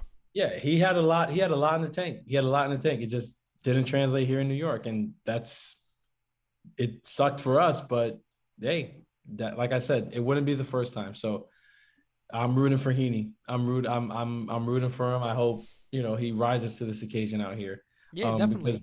like I told Tyler, if we get, you know, something similar to what Lynn has been able to, I mean, psh, sign me up. Sign me up five days, five, seven days a week, if, bro. if he me. does what Sign Lynn did up. with the Yankees, people shit on Lynn for what he did with the Yankees. He was actually good. He was actually Lynn good was when, really- you, when you break everything down. He was actually real much much better. that- that's the issue that I have with people. Like I, I try to understand. And Austin, from our team, was trying to like, you know, help me understand like with, with the numbers and stuff, like with Happ or whatever. But I just, I really struggle. Like I was never really that into Happ. I know he had like that nice stretch uh, when he came over. Um, you know, those those first starts and stuff like that. But when it came down to him versus Lynn, I wanted Lynn. yeah. Oh yeah. I mean that that, We that went- to me made too much sense. Yeah, and we It went and we went for sense. Happ, and maybe that's what it was. Like maybe I was like this biased because I was like, ah, like I wanted the other guy, but whatever. But I mean, I'm looking at the two of them now, and I'm just like, "Ah, I don't think I was wrong. Like, you no, know what I mean? definitely Like, not. So I don't know. And then Oh. also in the Texas Rangers deal, Oh, the yeah, Yankees also get yep Joely Rodriguez, who um, again peripherals look a lot better. So on the year, you immediately look at the 5.93 ERA, see 27 innings, 32 hits, and uh, 12 walks, 30 strikeouts. So he has more, uh, more than the strikeout an inning. Then you look at his FIP. His FIP is 3.71. So he's pitching better than what you are seeing here. He's definitely numbers. exactly. He's pitching better there as you see him on the screen here. Good fastball, decent changeup. But I tell you what, maybe I'm getting a little ahead of myself, right? This kid is young. He got really good stuff. Is there any thought process in your mind that potentially this guy is eyed as maybe a replacement to a guy like Britton if the Yankees look to move him or Chapman this offseason? I could see it. I don't know. I don't know if like so. I don't think that's the he... thought process because he wasn't. But it is kind of strange though too, if you remember, because John King is also a lefty reliever. Yeah, and the Yankees don't really need a lefty reliever right now. No, when you look when you look at it, it's like no. Lucky but I mean, Britton. I'm I'm saying like I mean, Licky Licky has filled in to like the the the left-handed like role. Like I think so. It's like we we've got we've got Licky. I think we we have options in a sense. Do the Yankees trust those options? I don't know because they won't call the ones that are in AAA up and stuff for us to like see. And so I don't know. But when you get when you look at a guy like Joely and look at the stuff that he has, like yeah, I could definitely see them kind of moving towards the idea that I think we've all been saying for months that I have I have been saying it too long that maybe we don't need to have these relievers that we're paying all this money. Maybe it needs to be like a, a real thing where it's a committee of young, talented arms with good stuff. And you know, you just you plug and play in the high leverage innings. Um, and that's I think I think I really just think that's the name of the game now. Finding guys like you know like like Joely who's who are they're young and they're pitching better than their numbers say they are. So chances are their numbers are going to catch up. Yep. I think that's the I think that's what you need to kind of do. And I, I I like the move. I know it was clearly overshadowed because Joey Gallo's Joey Gallo, but I, I like the addition of Joely. I I preferred uh, the John King, but I don't know. I don't know if that was ever the deal or it got changed, right? No, the, it, it, was the when the Yankees got to the point of, and this is what people don't. A lot of people didn't understand is that their medicals available on every single player immediately, so you could look at their medicals immediately. But then oh, when they, they actually like do the Schmitz, physical, right? they do it. They didn't like his. No, no, no. They didn't like Kings. The Yankees didn't like King. Oh, the Yankees didn't like King because the there was Yankees, a report that somebody didn't like Schmitz. No, no, no. Schmitz was never part of the deal at all. Oh, good, good. So they didn't like John King. They didn't. They didn't like what they saw in his medical. So they decided to pass on him, and that's how they got uh, Joely here. Um, Imagine the Yankees turning down somebody because of medicals. Right, right. Imagine that. It's like it's like you guys are you guys do you guys even know what the hell you're talking about? Did Cressey did Cressey look at the medical records and say, "Come on, yeah, come on, come on a second, what is this?" Uh, but no, man. Um, I, I, like the addition. Um, we're gonna see what these guys do. We saw Holmes tonight. His first chance out there was good. Got his three ground balls. So um, yeah, I'm excited. We'll probably see, see, We'll probably see uh Rodriguez soon. No, here I, mean, I, would think so. Yeah, I would. Like I would by, think we would. I would guess tomorrow at some point. Hopefully, you work them in there. No, you kind of want to see what you got. Yeah, you got to. Um, if you're Boone, especially, I mean, I don't care what the nerds are saying. Like, if I'm Boone, I'm like, yeah, I, I kind of got to know like what this guy looks like. Facts. I can't just go off video. Like I need to see it in person. So what we're gonna do here is we are gonna end the show, leading up to the ending of the show, I should say, with some rapid fire questions. These are bada bing, bada booms. Okay. You're in hey, look, bada bing, bada boom. Bada bing, bada, um, bada yeah, we got bada bing, bada boom. We're gonna end it that way with a couple of questions from the fans over on Twitter. They sent these to me, so I'm gonna read them off I'll nice. let you answer, and then I'm gonna answer. Some of them might be a little, little more conversation stuff we could talk about. But here's the first one: Will Giancarlo Stanton last in the outfield? Of course, right off the bat, right? It's like I'm not sure how to answer that because it's like last how long are you saying? Like, like I'm assuming I, what I'm assuming he's meaning is if he's gonna actually last in the outfield and is is gonna be playing the outfield. Like, will like they continue having yes. him in the outfield? Yes. Oh, um, I don't think so. Uh, I I don't, I don't think so. Okay, if you want me to elaborate on that, but yeah, I don't think so. My answer to that one is no. until Voit comes back, and then I do think they will try to get them all in the same lineup because you have to be stupid not to. True, true, right? You got to DH, you know, probably like you know share the DH when Voit comes back because Rizzo is Rizzo. Um, but I just feel like look at how I mean they were saying it like all year, and it's just like look at how long it took for them to get him in the outfield. It's like, ah. so yeah, I'd love to be I'd love to be proven wrong um, because I think you're I think like you'd be crazy to like just leave Voit rotting on the bench. Like you didn't trade him, like he's got to get at bats. So like let's figure it out. Let's share the wealth here. Like let's we got to share it. If if Stan has to play, you know, some innings in the in the outfield so that you can get Voit at the DH for a little, then it is what it is. I agree 100%. And then the last one because it's only the last one because most of the questions are the same. So all Mm. the DMs I got are the same and then all the comments, the last like 4 of them in a row are actually the same. So this is actually the last one. Cool. 5 years 90 million deal fair for Rizzo if he does well the rest of the season or the Yankees let him go. Turned down 5 years 70 million from the Cubs early in the year, obviously very early, but he might be a keeper. Hopefully he likes New York. I'll have a spoiler alert and I could just jump in and say this one. 5 years 90 is is more than okay. I'd even do 5 years 100. Uh to be honest, I'm I'm okay with that too. Do I think you know, if, if you're going from the Cubs and you love the Cubs, somebody said, well, he's going to just, you know, do whatever and then he's going to resign with the Cubs. No, he's not. Why would the Cubs resign him? That would make no damn sense at all unless somehow his market collapsed and he's like, oh, let me return home for a year. There's no there's no evidence of that being anywhere close to happening already with the year he's having and, and now to start with the Yanks.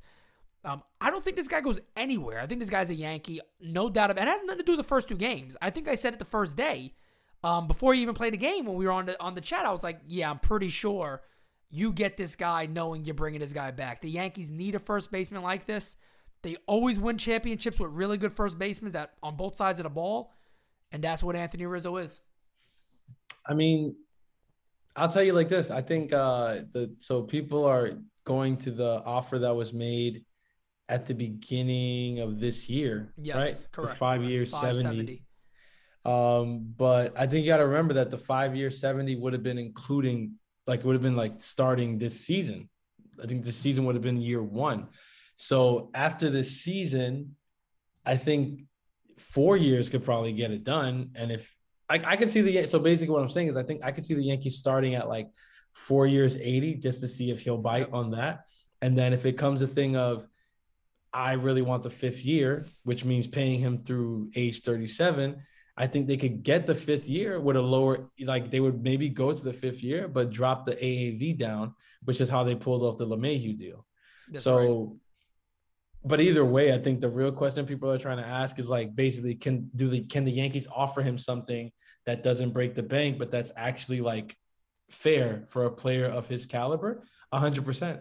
100% because you got to remember if we're i think if we're if we're signing rizzo then chances are we're not dabbling into the shortstop market i mean Well, I made a prediction on that. I made a I'm prediction on that.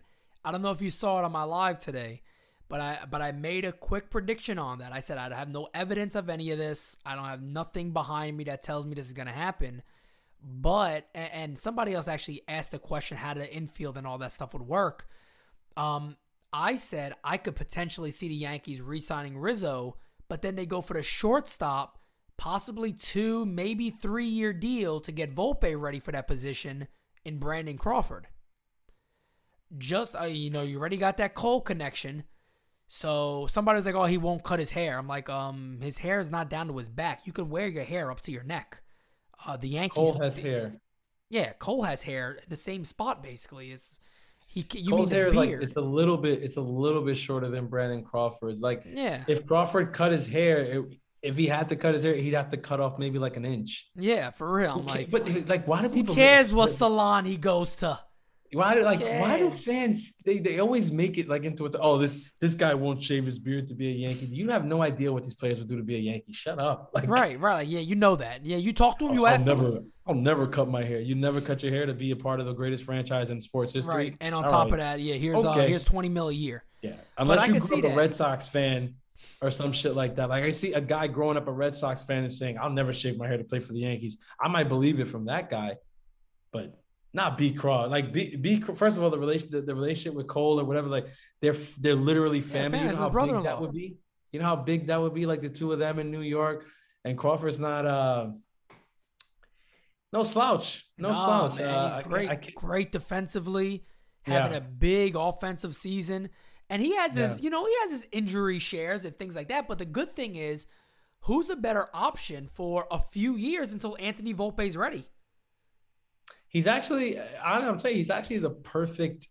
He's actually the perfect option on a short deal. Of course, because nobody else is signing that, and and, he's I don't, not, you don't and expect he's not even even on a short deal. Even on a short deal, his average annual value is not going to be ridiculously high at no, all. not at all. Not it's at all. It's not going to be. It's not I, I guess. I guess the whole question for him then comes down to do you want to play the remaining years of your career with San Francisco?